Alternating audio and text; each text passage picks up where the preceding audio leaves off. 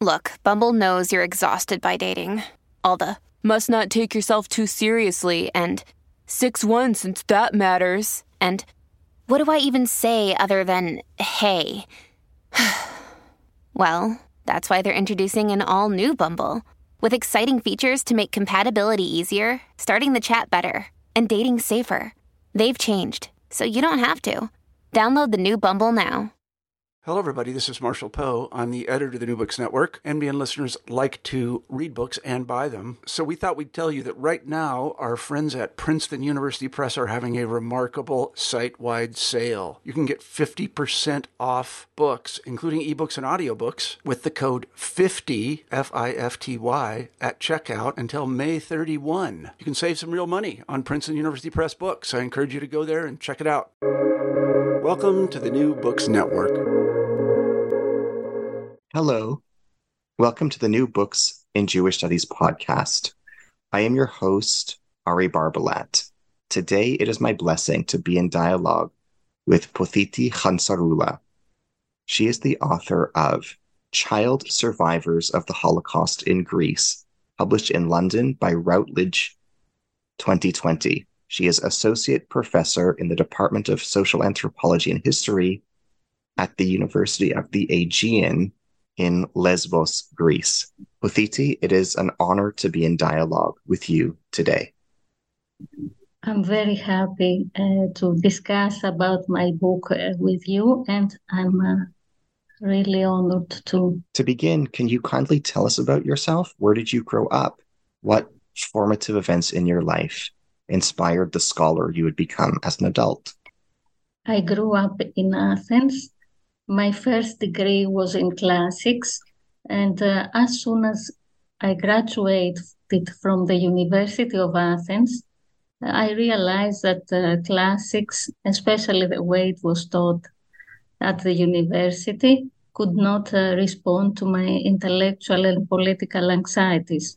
I was working uh, as an editor and proofreader for publishing houses and uh, I decided to follow uh, seminars as an attendee at the postgraduate program in, in modern history that was established in, uh, at the University uh, of Athens. And uh, the seminars was on nationalism and modern nation building taught by, taught by uh, a professor who had just came from the States, Yorgos Leontaritis. And uh, it was the time that uh, the Macedonian uh, question erupted uh, in Greece about uh, the name of North Macedonia now. And I became acquainted with the work of Benedict Anderson, and I translated his book, Imagined Communities in Greece. At the same time, I was uh, very attractive, attracted by the work of uh, Edward Thompson, E.P. Thompson, and the making of the English working class. And uh, I understood that I was attracted uh, to the lives of everyday people uh, whose past uh, were relegated, as uh, Greil Marcus says, to the dustbin, dustbin of history. So I decided to do my MA in British Labour History uh, at the University of Warwick in Britain and uh, at the Center for the Study of uh, Social History, which, which, was, which had been established by E.P. Thompson. And uh, I did my dissertation with uh, uh, Professor Carolyn Steedman, whom I consider my mentor, and I read every book of hers. And then I continued with uh, uh doing my PhD in Florence uh, with Luisa Passerini, a well known oral historian at I studied, uh, I did an oral history of domestic service in Greece in the first half of the 20th century. In my PhD dissertation, uh, emotions and especially shame emerged as a central axis for the shaping of identity. This interest in emotions led me to one of the most important writers of the 20th century, in my opinion, but not only, of course, mine, uh, Primo Levi. And uh, his chapter on shame and guilt in his book, The Drowned and the Saved, was critical in my formation as a scholar. Uh, I decided to teach a seminar uh, on the genocide of the Jews of Europe. And uh, I have to say that the Holocaust uh, was hardly taught uh, at the Greek university at the time, and uh, the students were not acquainted with learning about the Holocaust, especially through the victims' testimonies. Teaching about the Holocaust was an emergency because the neo Nazi party, Golden Dawn, was on the rise, and members of the government, uh, con- the Conservative Party, discussed with the neo Nazi party uh, for collaboration and in government and future collaboration, and a journalist who became an EU parliament member uh, contemplated collaboration with, as he said, uh, a serious Golden Dawn. Uh, so, uh, through my reading of Holocaust testimonies and teaching, uh, I moved to do research on the Holocaust. What aspects of your writing process were most challenging for you? How did you handle these adversities? What aspects of your writing process were most therapeutic for you? How did you grow? Dealing with oral history, I found these questions, especially uh, the way uh, that are combined, the different or opposite, let's say, aspects of it, very important for me as a historian and oral historian. Dealing uh, with oral history and life stories of people who did not have a voice in historical narrative was a painful experience.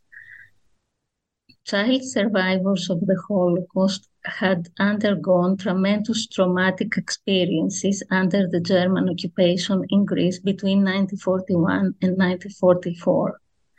Conducting oral history interviews with victims of trauma is overwhelming. Firstly, because during the interview process, there is the fear that one will intrude into the personal sphere of the traumatized person how far can one go with the difficult questions?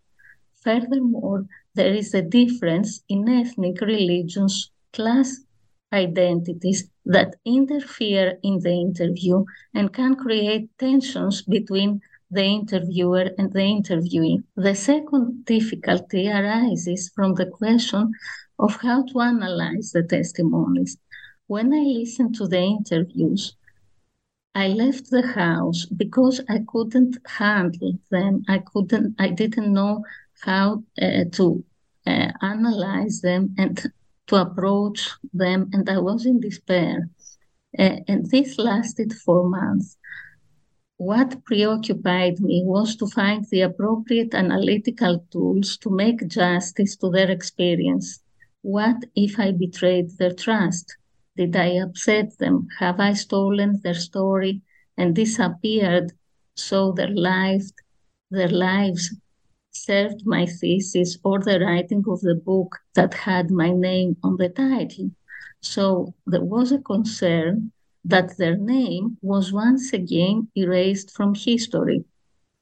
Besides, I was concerned with the problem of preserving the individuality of the person who entrusted me with his her story and at the same time trying to find a balance between the individual and the collective because the story of the individual has to be connected with other stories in order to be able to formulate a historical argument about past subjectivities now, the very interesting question of the therapeutic dimension of research, and especially oral history research, is that the historian always tells her own history, even if she's not aware of that.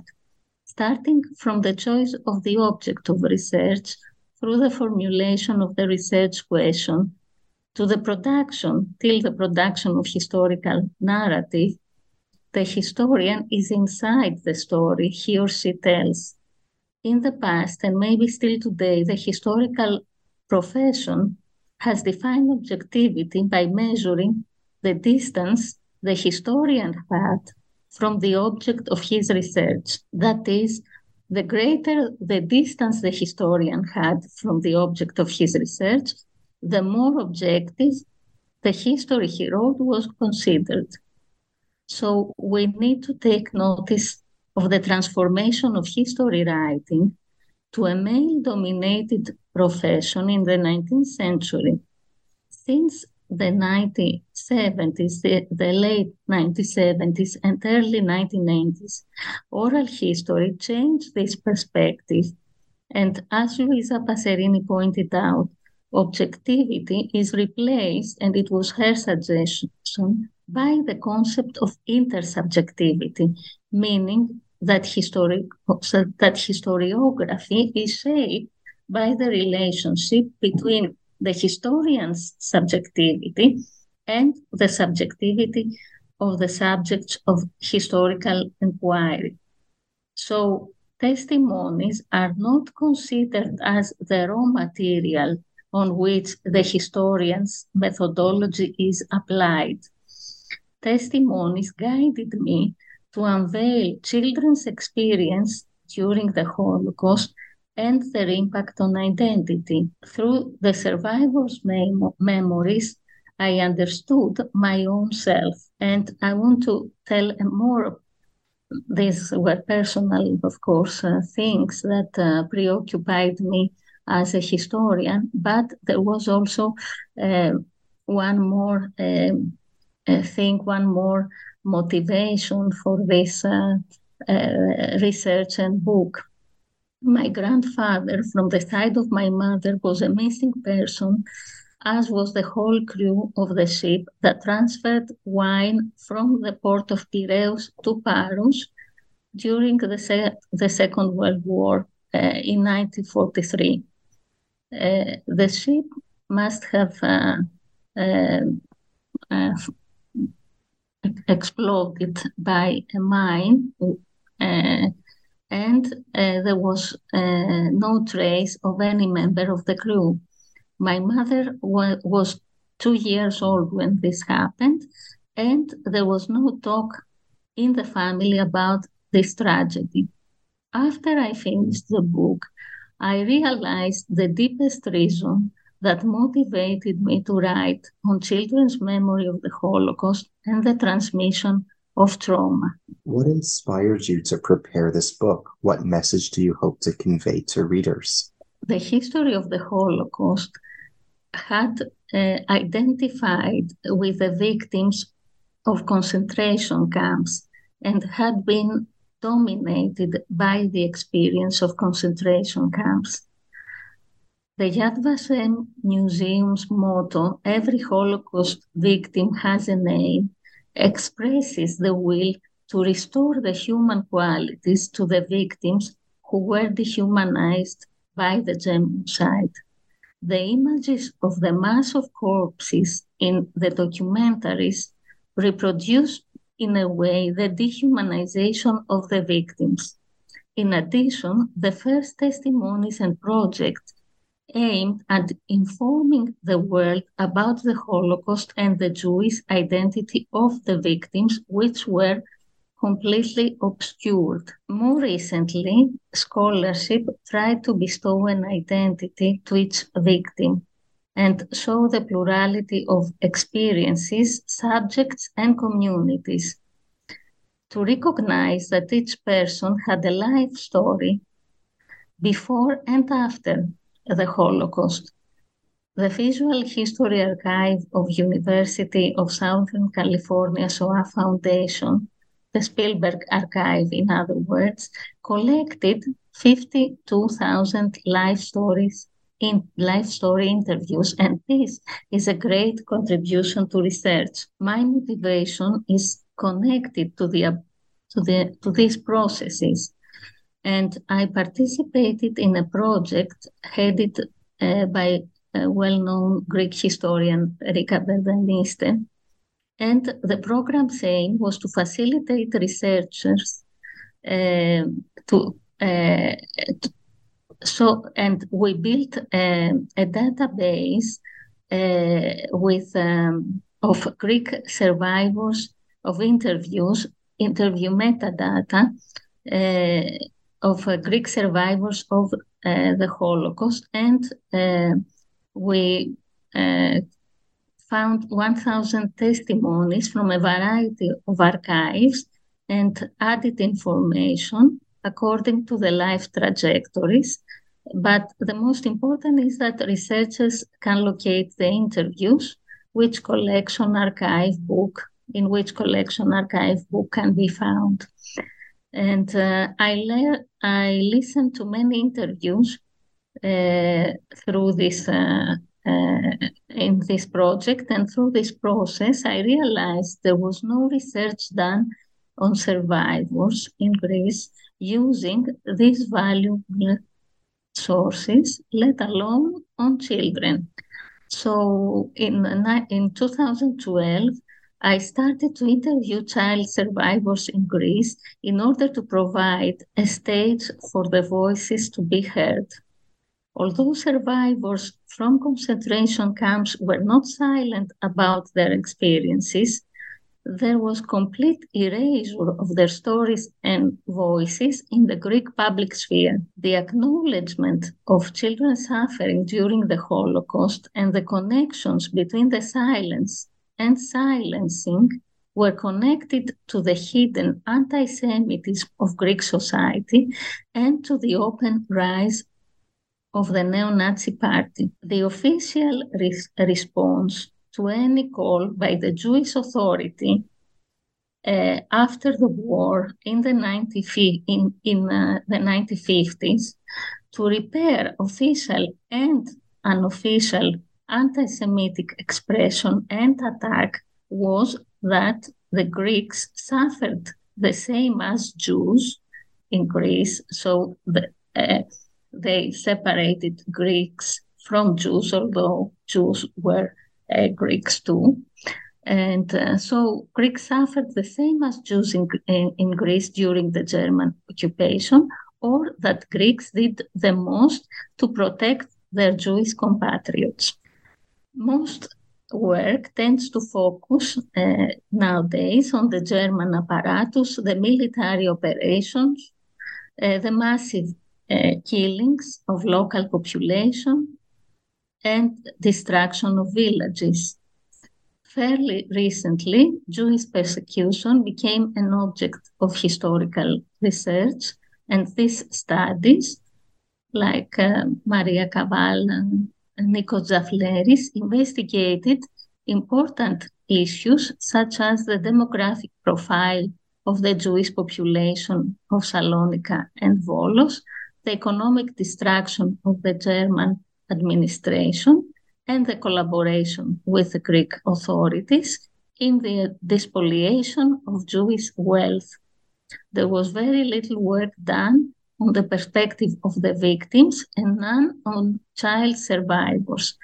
Thus, my book sought to fill this gap and investigate the way in which the Holocaust shaped the first post-war generation. Can you summarize your book for us? As uh, I said, the integration of children's narrative to the historical record is the main objective of the book. The writing of uh, history from the child's point of view in the last decade represents a shift in scholarship to treat children as subjects of historical narrative and this is a recent uh, but burgeoning uh, process uh, in uh, Europe and uh, in in general.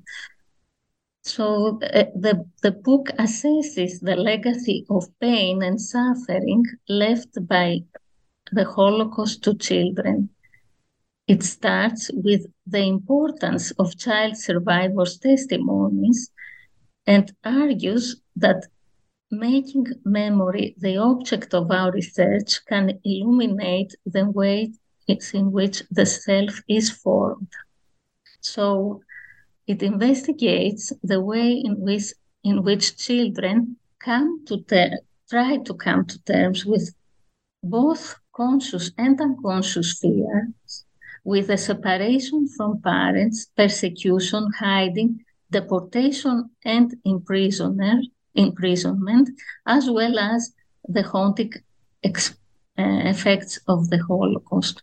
So I, uh, more specifically, uh, I explore children's subjectivity through two axes. One is the age of child survivors, and the other is the geographical background. So I distinguish between three age groups. And the first group consists of children who were born during the war, and the, the, there is very little work on that uh, because they are in between the one and a half generation, as it is called, and I'll talk about this in a minute, and um, and the second generation. The second group consists of children who belong to one and a half generation, and this is a term improvised uh, by Susan Rubin uh, Suleiman, and uh, these were under uh, 16 year years old, 16 years old in 1945. And uh, uh, most uh, studies and survivor organizations uh, agree uh, that um, uh, this, when we talk about children, this is the age that um, we consider as a childhood and um, the third uh, age groups. So, what we mean, I uh, have to add this by one and a half generation is that uh, these children were uh, not. Uh, uh, had not the were not old enough, as Suleiman says, to have an adult understanding, but have their own experiences of the Holocaust, which is important as we shall discuss, uh, I think, uh, uh, when we talk about post memory and transgenerational haunting, because there are uh, forms of memory, types of memory that are outside of uh, children's uh, experiences or people's experiences, but um, concern children. And uh, I also uh, wanted to add a, a, third group that were children, uh, uh, young people, I would say, above 16 years old. And I did this in order to have a context and a comparison uh, with uh, um, young people who were the majority, of course, of survivors, uh, who had uh, an experience of uh, uh, Jewish life in in Greek cities and mainly Salonika, and so the exploration uh, of uh, the age group of uh, survivors who were born during the war uh, revolved around the question uh, of how children were implicated in the aftermath of, cl- of crimes that they had not themselves witnessed. Uh, so, as scholars have shown, memory can be transferred to those who were not actually there to live an event, and that this memory is distinct from the recall of contemporary witnesses and participants. And uh, the, you know, and I would like also to add uh, the thematics, the themes of uh, the book. Uh, so, and um, so uh, I wanted to show the multiplicity of the experiences of uh, children, and um, that's why I also I um, did this uh, uh, distinction between the age groups and also the, ge- the geographical. The, uh, I looked at different uh, geographical backgrounds, so to compare uh, Salonican, Athenian, and uh, Volos population, Jewish population, because there were there were differences uh, in uh, uh, the as it is shown by the percentages, the difference in the percentages of survivors. How were parent child relations impacted by the Holocaust? How did parents rear their children in concentration camps? How did or could a parent discipline a child in a concentration camp? How did the experience of living in a concentration camp impact how parents behave towards their kids? Uh, the impact of uh, the Holocaust and uh, and the different uh, aspects of, of it uh, really uh, disintegrated the families and for the children uh, who were hidden uh, by their parents. Uh, very few, of course, uh, from uh, Salonika, only those who escaped because 96% of the population, of the Jewish population of Salonika perished in concentration camps concentration camps. So the biggest community of Greece with uh, 46,000 uh, people uh, was completely uh, annihilated, almost completely annihilated. Only 2,000 uh, people returned from concentration camps. And uh, so it was extremely difficult with the rush that uh, the persecution uh, happened, and above all, uh, with the tactic of um, ambush and of the lies and the complete anti-logic, anti-logic of uh, uh, the German authorities. Uh, it was extre- It was only a matter of luck if a few people could um, escape uh, from uh, deportation. And so uh, there were problems in Salonika with, I mean, because um, not the children, but the older generation, especially the grandparents, uh, talked Judeo Spanish, so it was very easy uh, uh, when there was a check uh, by the office, SS officers to reveal that they were Jewish. And um, also, it was very difficult for children to realize and understand uh, that they had to hide uh, their identity. And it it is amazing uh, how um, resilient these uh, children uh, were and how much uh, they could adapt and motivate and um, all their energy to protect their parents and themselves. so parents had to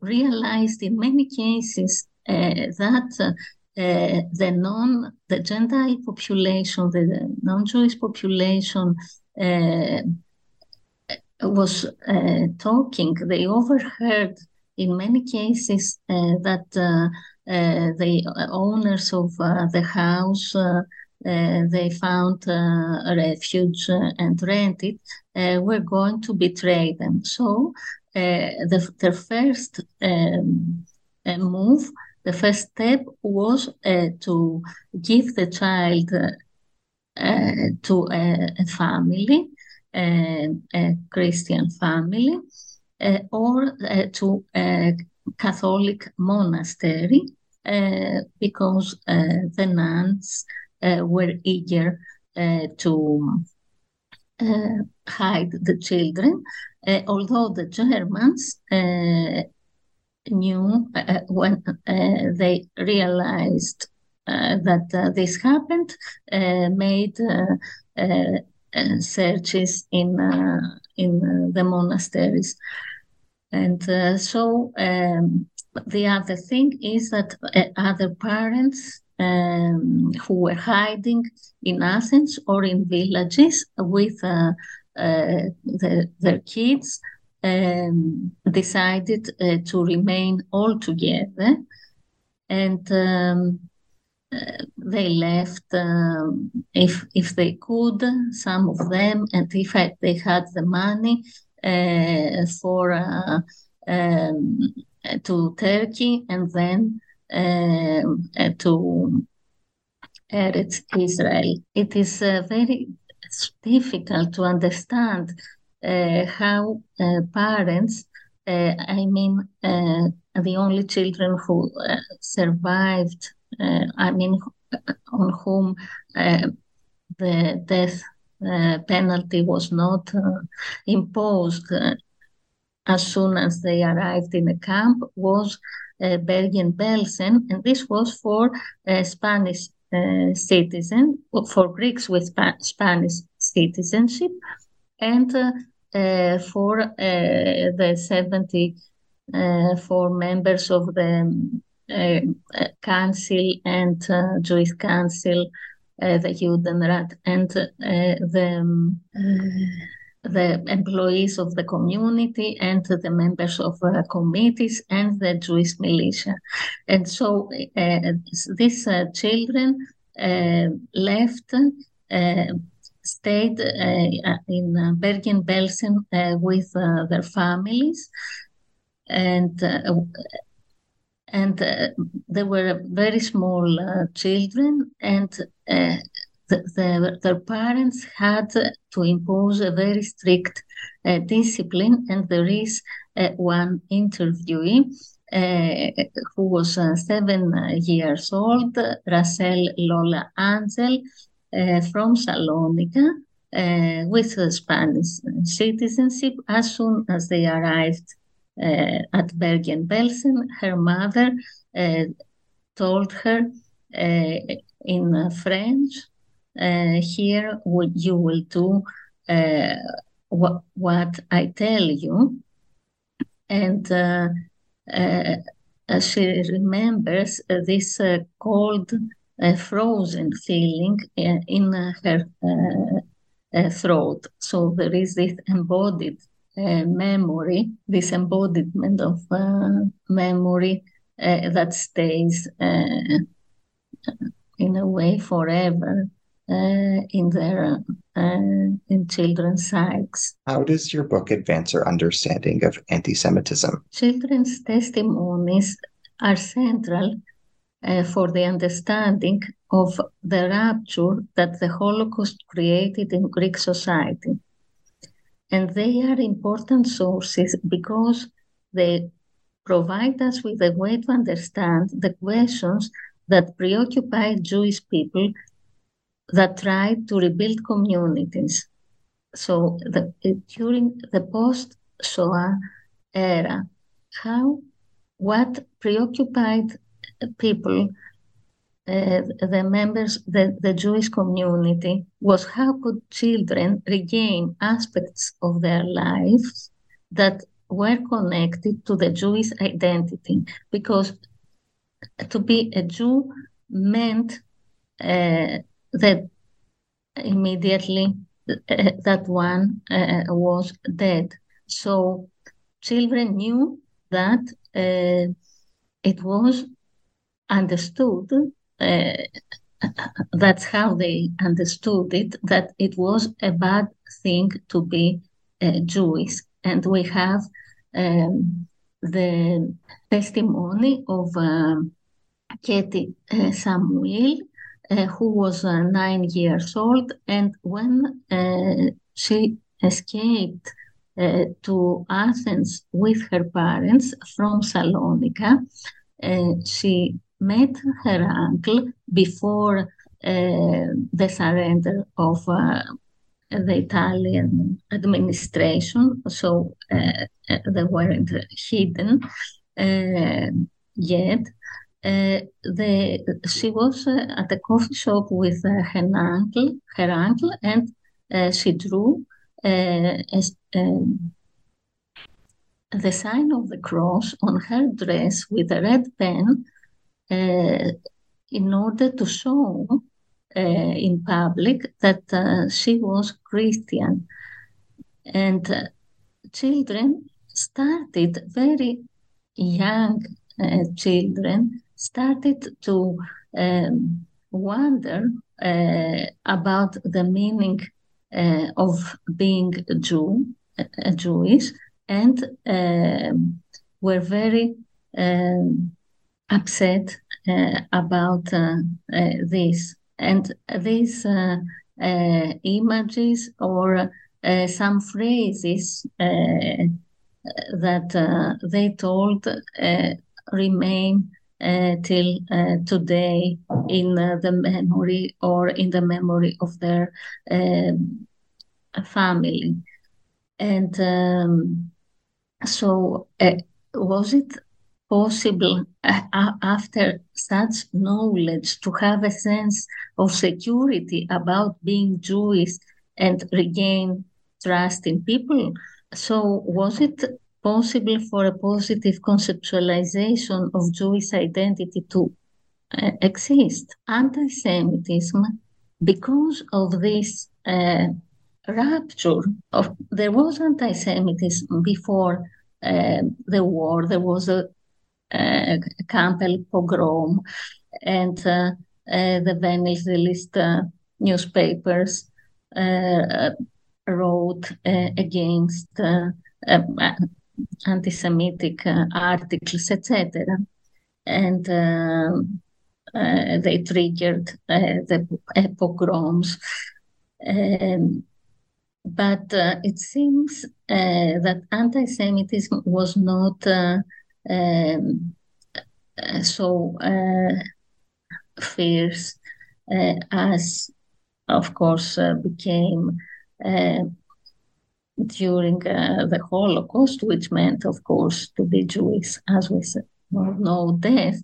But the problem is that anti-Semitism um, was uh, very prevalent in post-war society and it was a, a combination uh, of uh, um, religious uh, elements uh, and of uh, um, uh, racism. and this was, has been pointed out by scholars in other European countries. The children who had not witnessed the rich and prosperous cultural life of the period before the war were ambivalent about their Jewishness. And there was a, a stigma, um, uh, this identity was stigmatized. So, one of the findings uh, of my uh, book is uh, this uh, uh, need uh, to conceal their identity and the shame uh, about being uh, Jewish. This is expressed clearly uh, by uh, child uh, survivors. And um, also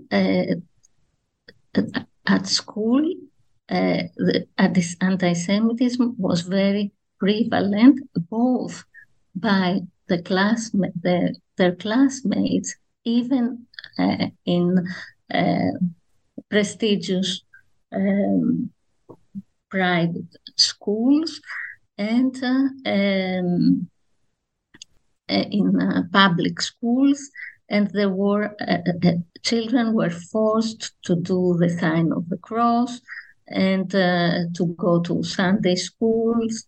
And uh, in every uh, uh, game, there were immediately uh, there were uh, anti-Semitic uh, ah. attacks, and this um, created a deep insecurity. And but the important thing is that um, these children of course, uh, with the help of uh, the community institutions uh, and that promoted uh, sociability among Jewish children uh, were very decided uh, to become uh, distinguished uh, as pupils. And um, so not to duplicate the, their same or but uh, to react and um, to gain uh, self esteem and public recognition uh, of their traits. And this returned this recognition as a pol- positive feeling about um, their Jewishness. How does your book advance our understanding of life in the Bergen Belsen concentration camp? There is a, a variety of sources uh, that document uh, life in the Bergen Belsen concentration uh, camp. Uh, we have prisoners' uh, memoirs and uh, journals, and doctors' and journalists' account that all uh, document Bergen-Belsen as a camp of, of slow uh, death. Uh, there were two transport to Bergen-Belsen, one two transports from one from Salonika and one from Athens. And uh, the deportees uh, from uh, Salonika, as we already, as I already said, they were Greeks with Spanish uh, citizenships, and um, they were. Uh, uh, and the the other group were um, the Greeks that worked among them the rabbi and president of the community um, among uh, uh, the, those deported uh, uh, to Bergen-Belsen and uh, various uh, committees, the members of various committees and uh, employees uh, of the community. Now, in um, the second transport left from Athens, this was in 1944, and in April 2, uh, the first uh, was in uh, in August, and it was uh, the 18th uh, transport, um, the transport before the last one from Salonika. And uh, they, when they arrived at Bergen-Belsen, the first the Spanish, the Greeks with Spanish citizenship stayed uh, uh, Uh, uh, at the in Bergen-Belsen for six months, and then uh, they went to Spain with the help of uh, the American Joint Distribution Committee, and they had to stay. They they were only allowed to stay for three months in Spain, and then they were sent to a camp in Mount Sinai. Um, this did not happen with the second group uh, that uh, came from Athens and were mostly um, citizens uh, who had uh, escaped from uh, Salonika. The, I think uh, that, of course, scholarship has dealt with recently is the Uh, that in collective memory, uh, Bergen-Belsen uh, is uh, pictured as a privileged camp. And there is discrimination between the survivors of Bergen-Belsen and the survivors from Auschwitz-Birkenau.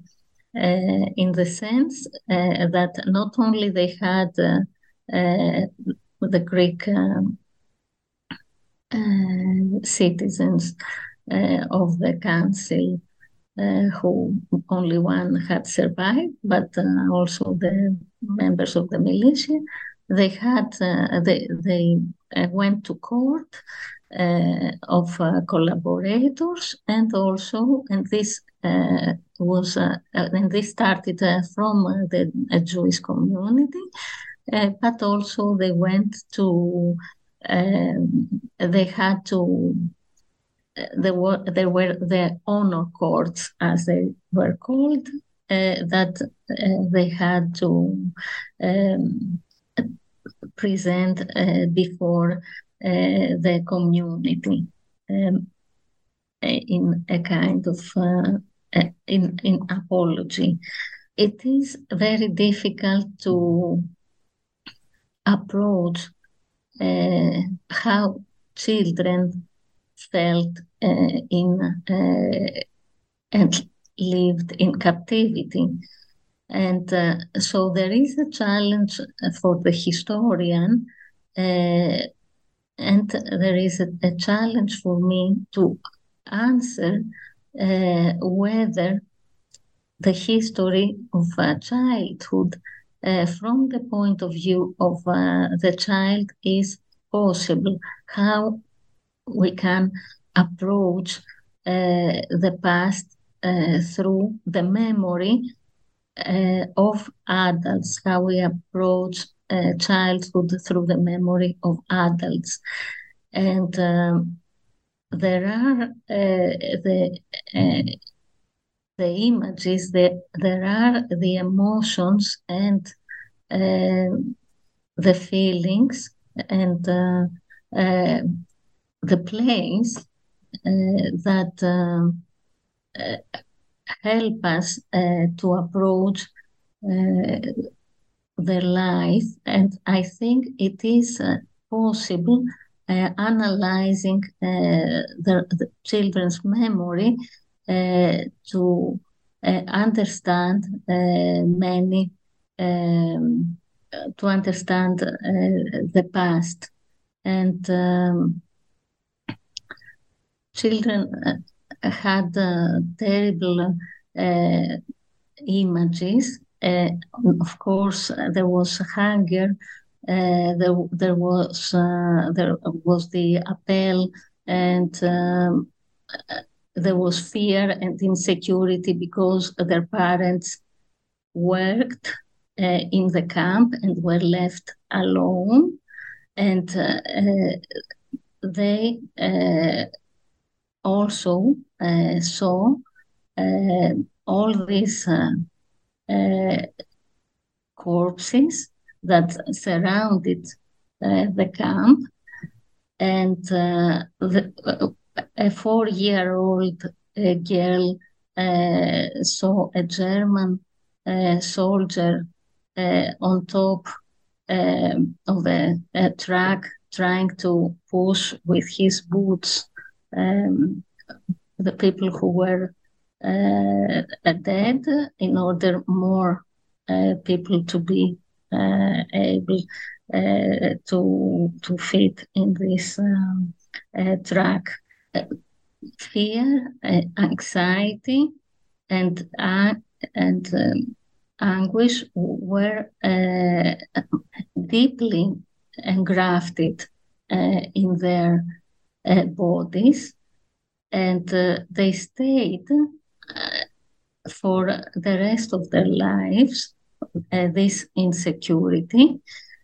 And um, also um, the trust to their parents the, of course uh, they trusted their parents but the, they realized that they did not have control uh, of their uh, of their own lives and of they could not uh, protect it protect uh, their children although uh, they did the most uh, even to keep the the everyday and ordinary so-called life when Lola Angel's mother uh, put this little bow on the window uh, so that every morning she could uh, wear it. So I think we this is uh, one uh, of the rare instances that uh, we can approach children's how children experienced captivity and uh, what were uh, the effects uh, of this experience uh, for uh, their lives in the future and uh, also because there was this they, they had to carry this stigma of coming from a privileged camp and uh, this uh, also was uh, created a deep anxiety in them. On page eight, you write the following The intersection of biographical time and historical time produces generational time. Thus, generational belonging plays a significant role in creating specific narratives and in enabling commemorative practices, inclined towards speaking more towards speaking than silence and forgetting, generations of memory turn narratives into a social practice.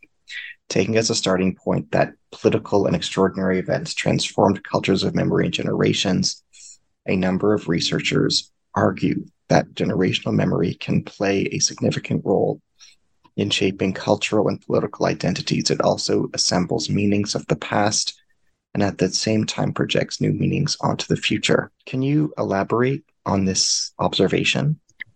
Uh, what uh, historians and psychoanalysts call memory work relates to practices, narratives, commemorative events organized by survivors across generational li- lines.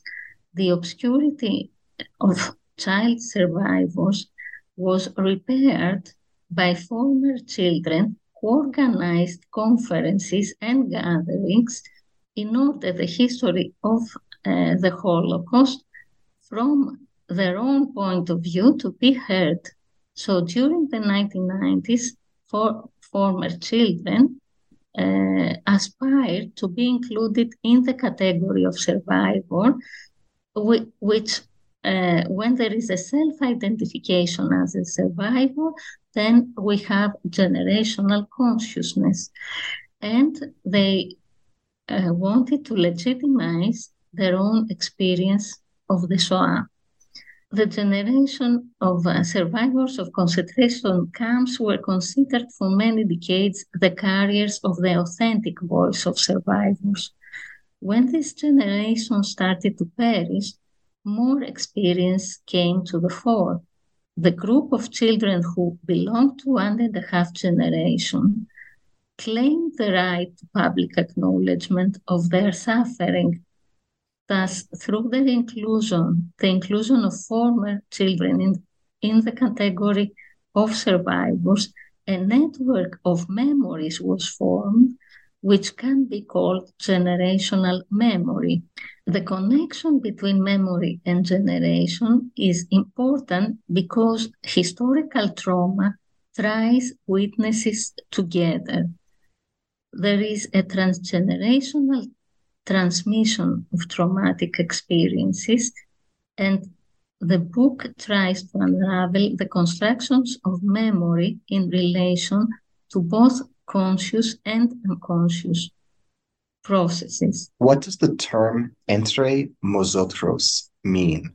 Can you explain? Life entre nosotros means between us, living between us. And it refers to an old, old saying in Judeo Spanish that meant that sociability in Salonika, but in other towns in Greece too, such as in Volos, it was preferred to be between Jews.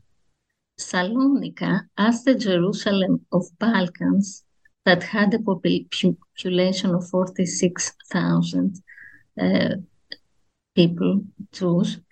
And before, I mean, in the 19th century, was the most important city uh, in Greece, although it was not a part of Greece uh, yet.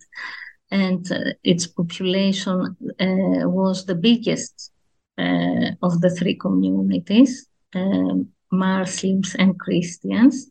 So uh, there was it was an age-old community with important and long-standing administrative, religious, educational, and cultural institutions, and uh, they took pride of this uh, wealth of this uh, prosperity. Now, after the Holocaust, the meaning of Entre Nosotros changed, changed and it became synonymous with a collective life that it was based on mourning, most of the time silent. What connected the members of the community was mostly the shared experience of loss, of the loss of their own people and the everyday struggle for survival under the extreme deprivations of the post war era did not provide any safety net to develop a sense of security. Now, for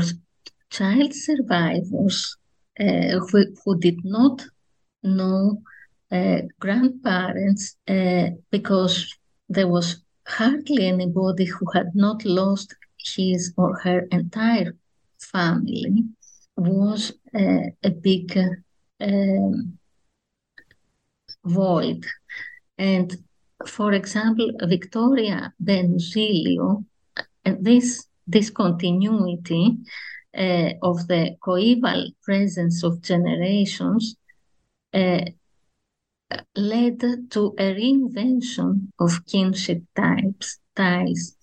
So uh, on the grounds of repairing such a discontinuity, Victoria Benusilio accepted the offer by the Community Council to direct the Old People's House in Salonika, and she considered the generation of survivors who were in the house, uh, in the Old People's House, a substitute for her lost grandparents and entre nosotros became a defensive attitude to the rising anti-Semitism of post-war uh, Greece. This was a fusion of traditional religious anti-Semitism and racial anti-Semitism, which acquired new roots in the local Christian population.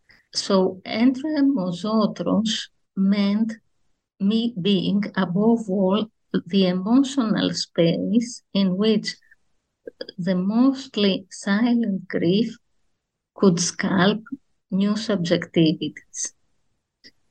As they say, it was moving to see that you are not alone, that despite all efforts to exterminate us, we survive, and that and from every part of Greece, our brothers sprang, especially uh, it was the institutions uh, of, of uh, the community that created this space where solidarity and a sense of community was built among uh, children. What new revelations does your book convey regarding the Holocaust in Salonika? Bea Lewkowicz uh, have studied in the 1990s uh, the with oral uh, interviews the history of Jews and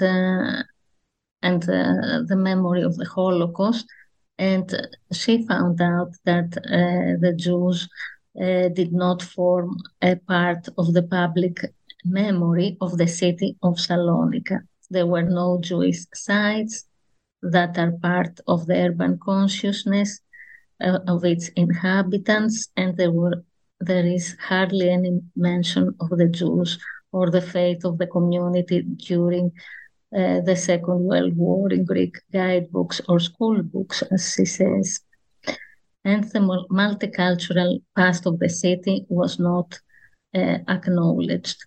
Uh, Rena Molho uh, called the municipal authorities and local population refusal to incorporate the Holocaust in the local collective memory as mnemocide of the Jewish presence. Now, during the 1990s, uh, when the era of testimony swept Greece and uh, also and survivors felt safer uh, to tell uh, their story and also felt that they bore, bore a recognized and respected identity as compared to uh, the recent uh, past, um, there were uh, differences started uh, to mark uh, the testimonies. So uh, the the possi- the eruption of these testimonies can be attributed to the fact that there was a more receptive audience for uh, their experiences, but it was mainly the international boom of testimonies that created the context and environment uh, for Greek Jews to testify and to be heard. What is your book's contribution to memory studies? There are uh, several issues raised by your question, and uh, the contribution of memory studies to the field uh, of um, Holocaust studies. I start by Jan Gross' call to historians that we need to trust memory, and when we listen to events and experiences from witnesses that do not appear in official accounts or contradict rec- records in the archives, we have to treat them as true. We have to treat as true the testimonies of witnesses even contrary to the archival records, and uh, to start from there to assess uh, the other types of sources. The comparative research by well known scholars such as Christopher Browning and Sharon Kangisser Cohen on the memory of survivors in uh, different times show that the core of testimonies remains intact. In my research, I wanted to go a bit further than that and treat memory as a tool to approach the impact of socioeconomic, political, and cultural context on the formation of survivors' identity. The analysis of memory allowed me to understand the impact of the Holocaust on children's mental lives, but also the shifts in their subjectivity during the lifespan and to understand the landmarks that played a role in the shaping and reshaping of their identity. And this uh, was uh, related also uh, to the context, to the political and economic context. So one can um, uh, do a genealogy of uh, the memory uh, of uh, survivors in Greece uh, and the shifts and the transformation of, uh, uh of memory uh, that is related uh, to the political context.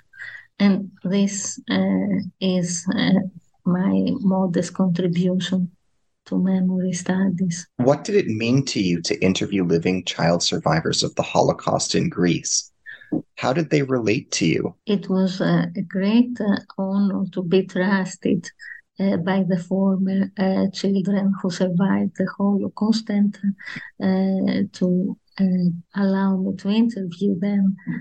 And the interviewees were very eager to talk, and some interviewees had already given uh, the testimony in the Spielberg archive in the late 1990s. And there were also testimonies to other archives and exhibitions, uh, such as the exhibition Hidden Children in Occupied uh, Greece by the Jewish Museum uh, of Greece in 2003 2005. And I benefited greatly from these testimonies as I could delve into the memory of survivors and understand the milestone experience that transformed their perception of the events. On the one hand, those who had given many interviews had a stronger possession of their story which became more solidified after the years over the years. On the other hand, those who had not given an interview before were very emotional in the sense that they had not talked to the children and family about their experience, or the children were not eager to listen to the stories. So a bond was created between us as the witnessing of genocide and the loss of their beloved were a living presence. How did you find your sources?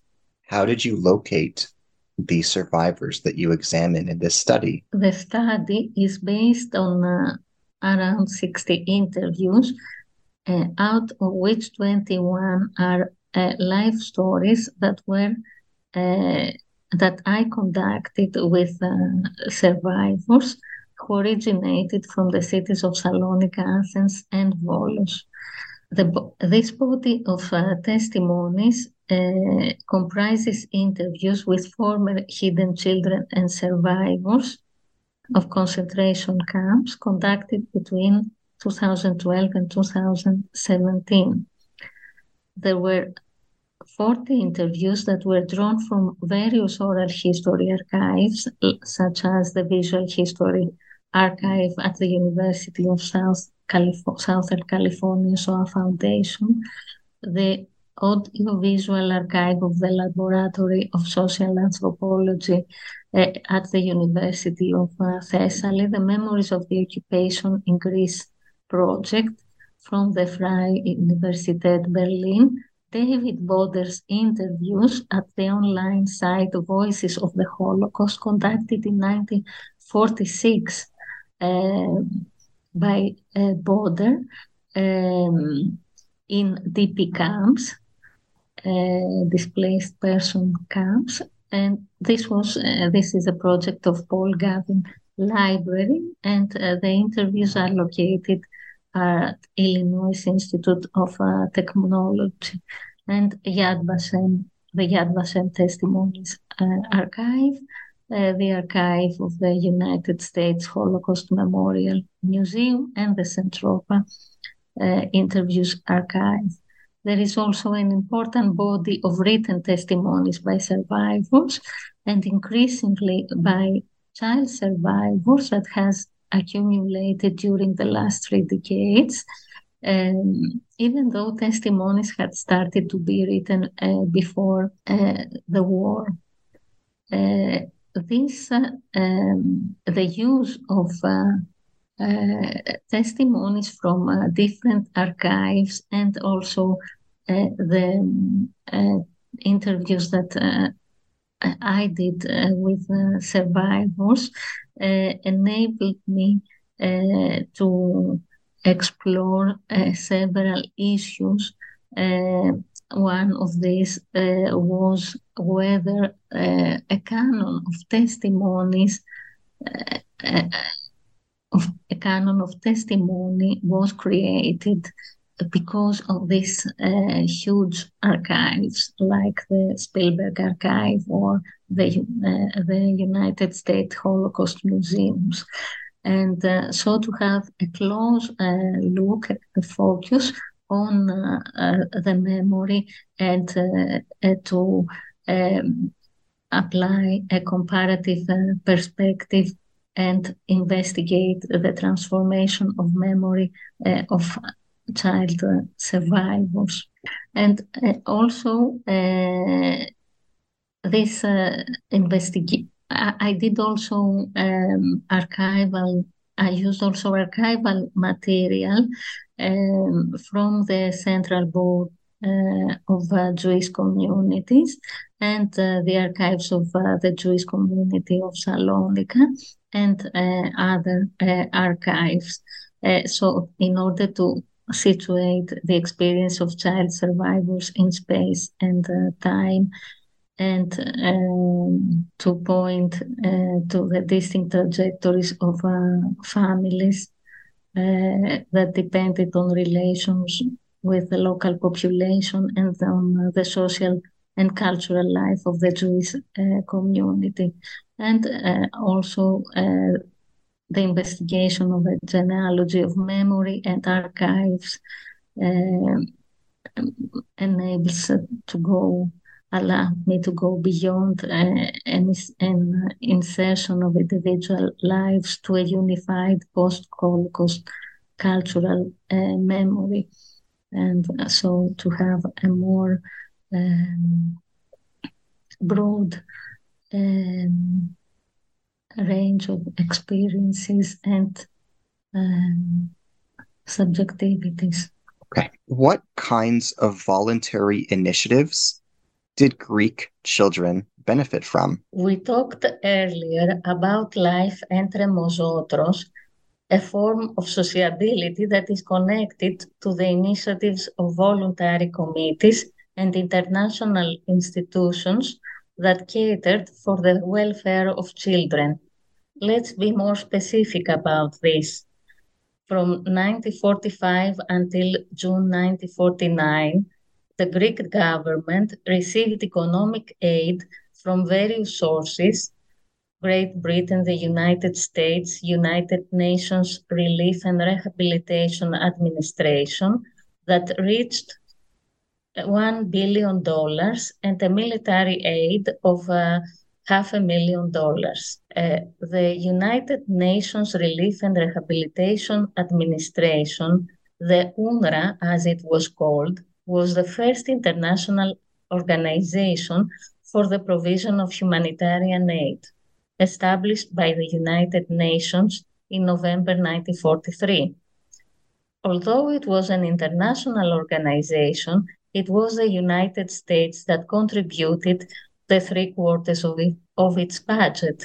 The American Joint Distribution Committee was the first organization to provide help for Greek Jews and cooperated with UNRRA. When in February 1946 the first efforts to organize the aid to Jews of Salonika started, special assistance for children had not been provisioned.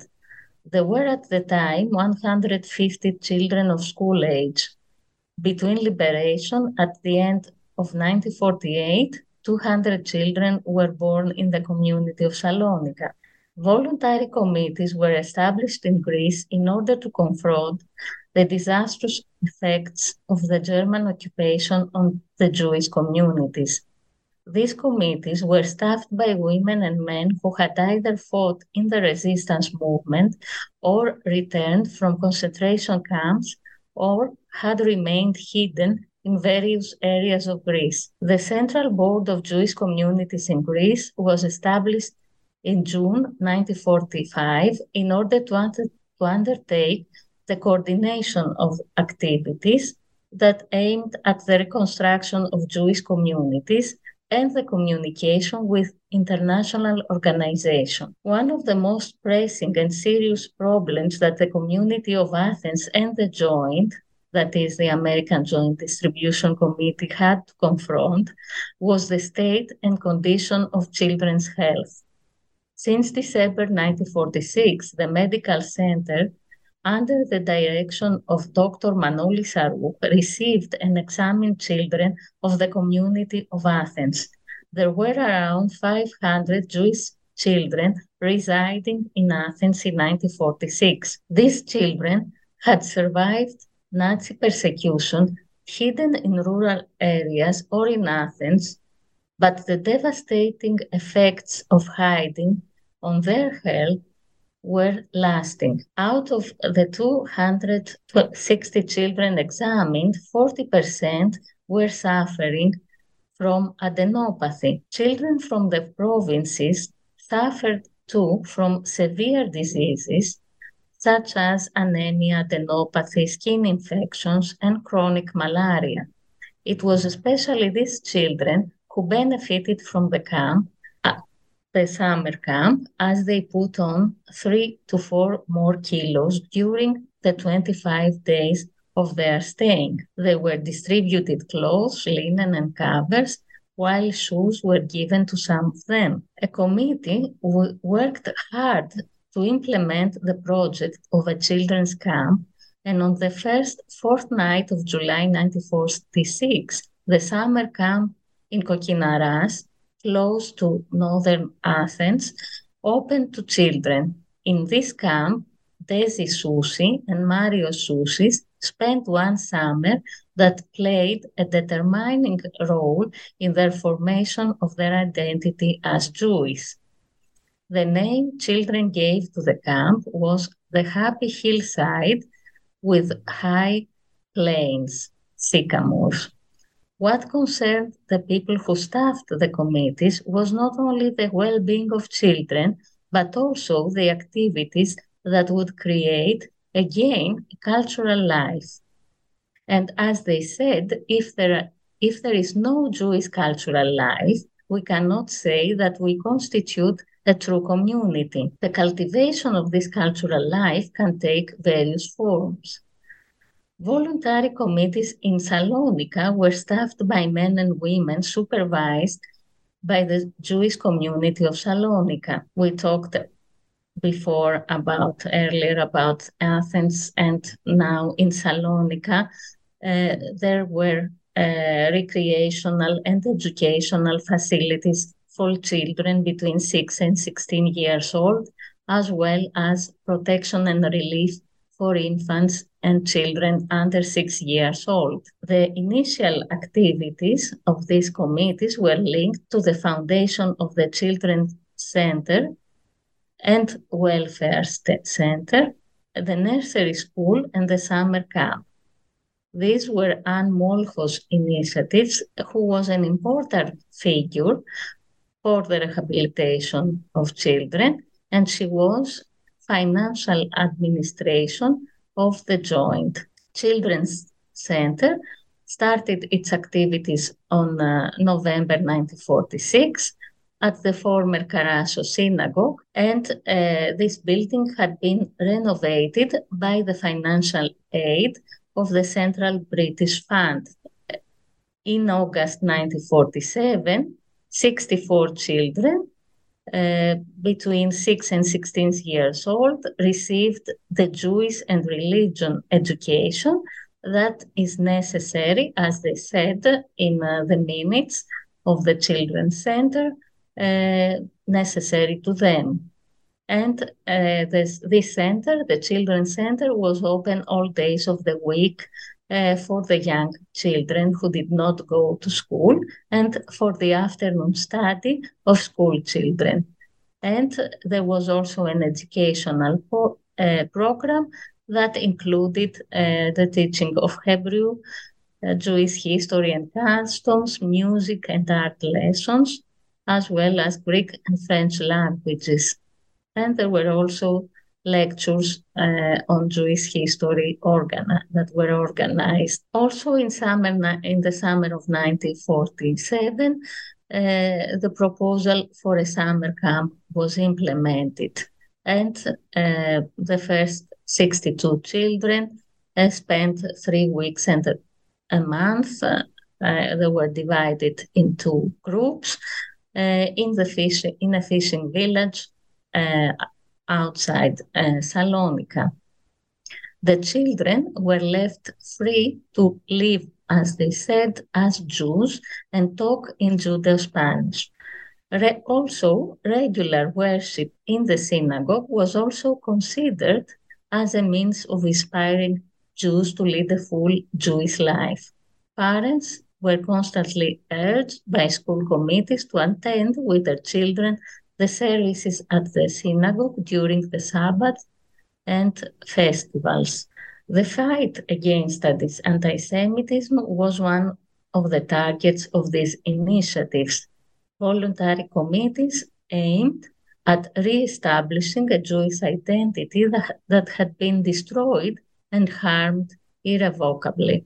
The regeneration of Jewishness through children was a driving force of welfare policies. From the point of view of children, the creation of institutions that catered for them was of paramount importance. The scars of the recent past and their encounter with hate speech and violence, which were pervasive in their everyday lives, could not only be healed, could only be healed by a strengthening of bonds. And if you don't mind, if you agree, I would like to uh, refer to how children perceived uh, and felt and what was the impact of these uh, initiatives and these institutions to them through their voices. Is that all right? By all means, thank you. Please. Marius and Desi Soucy described the importance of the summer camp in Kokkinaras in Athens.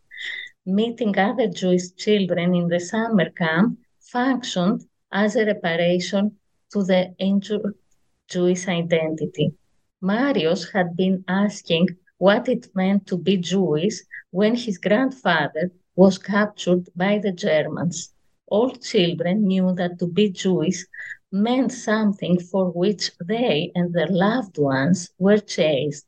Feelings of guilt had been raised surrounding the persecution in a, child, in a child's mind. Space was important for expressing their inner reality. The majestic smell of the moist soil and the water that ran under the high sycamores had a symbolic meaning and physical grounding. They had slept in tents that accommodated 20 beds each, while the refectory was in a tent where all children sat together. And uh, they say, singing, laughing, playing, Mario Soucy says, but above all, the fact that we lived united without being afraid, discriminated, and segregated. The best friendships were born there, which lasted for many years and made us meet with our forgotten and persecuted brothers, the Jewish children. The title of Desi Soucy's letter, We Have Been Told Lies, refers to the broken vows taken in the summer camp among the girls and the disappointment and pain caused by her separation from them.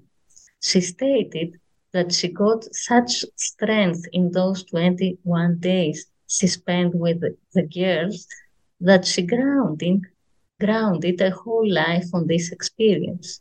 We lived a whole life in 21 days, she says. Victoria Benuzilio was saved by a Christian family, Vasiliki and Stavros at the age of two and a half when her parents were taken to Haidari prison and then to Auschwitz.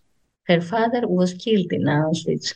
Until her mother returned in autumn 1945, she stayed for one and a half years with the Ikonomakos family. Being raised by the Ikonomakos family as a Christian child, she felt protective of anti Semitism. Every morning, she bade farewell to her father Virgin Mary be with you. After she stayed with her mother, she remembers making the cross in front of every church. Victoria had faced anti Semitism at school after the war.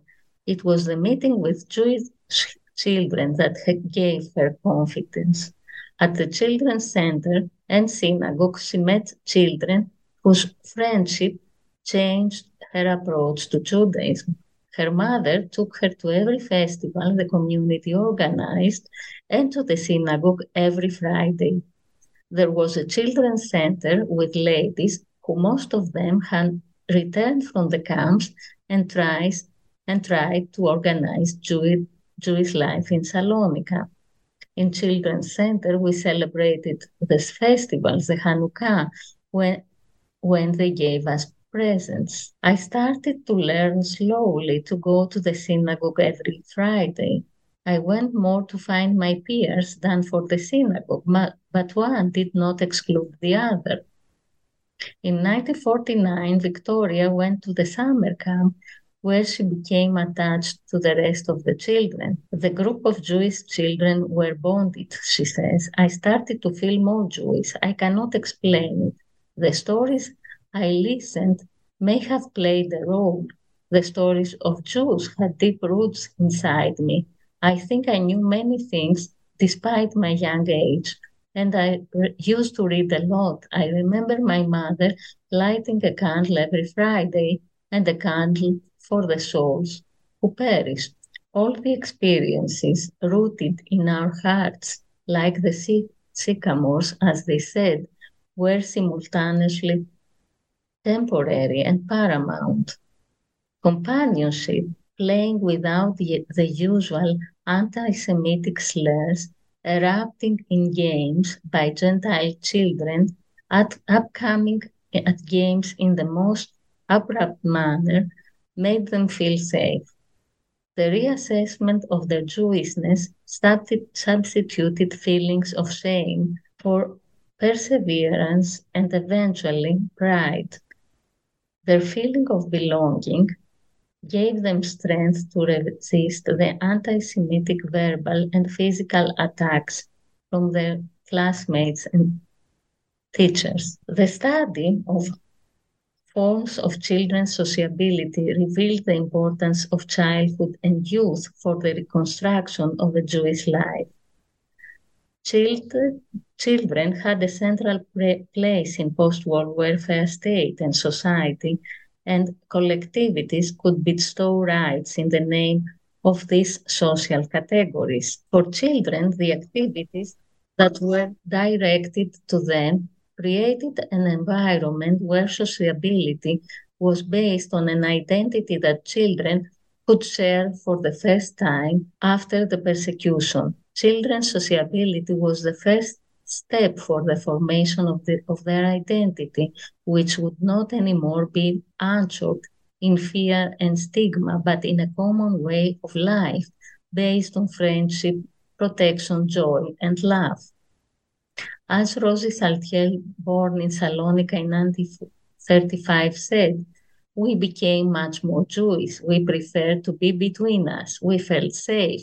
We loved each other madly and we needed nothing more. And Flora Michael also stated, my Jewish education had its foundations on the Children's Center. She was also born in Salonika in 1935. What role does Marianne Hirsch's notion of post memory play in your study? When I did the interviews, I realized that the age group of people who had been born during the war bear a traumatic memory that is not based on their own experiences of the Holocaust, but it's drawn from the previous generation's memories who had experienced it. As scholars and writers have shown, memory can be transferred to those were not actually there to live an event, and that this memory is distinct from the recall of contemporary witnesses and participants. Many concepts and various form- formulations have been used to describe these acts of transfer that are characterized by intergenerational transmission of dramatic events. This type of memory is called by Marianne Hirsch post memory. It specifically describes the relationship that the generation after bears to the personal, collective, and cultural trauma of those who came before, to experiences they remember only by means of the stories, images, and behaviors among which they grew up. But these experiences were transmitted to them so deeply and effectively as to seem to constitute memories in their own right. Another finding related to post memory was the fact that the, transgenerational transmission does not necessarily happen between pa- parent and child, but between the child and survivors affiliated with his her, or her family. I would like to quote, to quote from an interview with Flora Kamhi, born in Athens in 1943. My father was captured in March 1944 when I was nine months. I didn't know my father, and later, when, when I was three, four years old, and we returned to Salonika, everything I heard had to do with the camps, with experiments on women, with mass murder. My mind couldn't understand why all this happened. What have we done? I used to say that I didn't listen to fairy tales. These were my fairy tales because my mother, with all the pain she suffered, the terrifying deep pain gathered all the women who returned from the camps. Our house was like a nest. She had four children. We went out to play, but we were poor. We were left with nothing, and she gathered them. It was the nest for these women who were so much tormented. I listened to these things. I adored my grandmother who had lost my father, her son. My mother had lost 35 members from her family. Some of them were captured in Athens because there were raids. These were the stories I grew up with.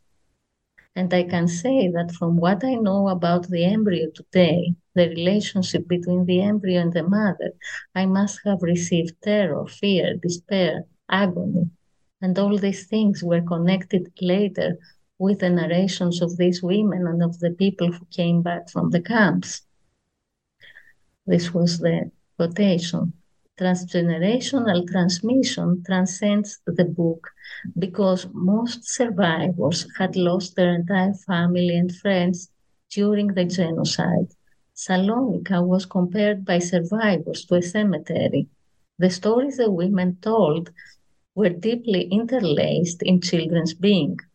Shame overwhelmed them for the way their own people were murdered. What is also important is that the interviews show the relational character of memory and the interactive process of transmission. Memory has effects on people's lives and shapes them. Thus, memory is not only collective, but also connective in the sense that the generation of children creates through memory collectivities and networks of communication.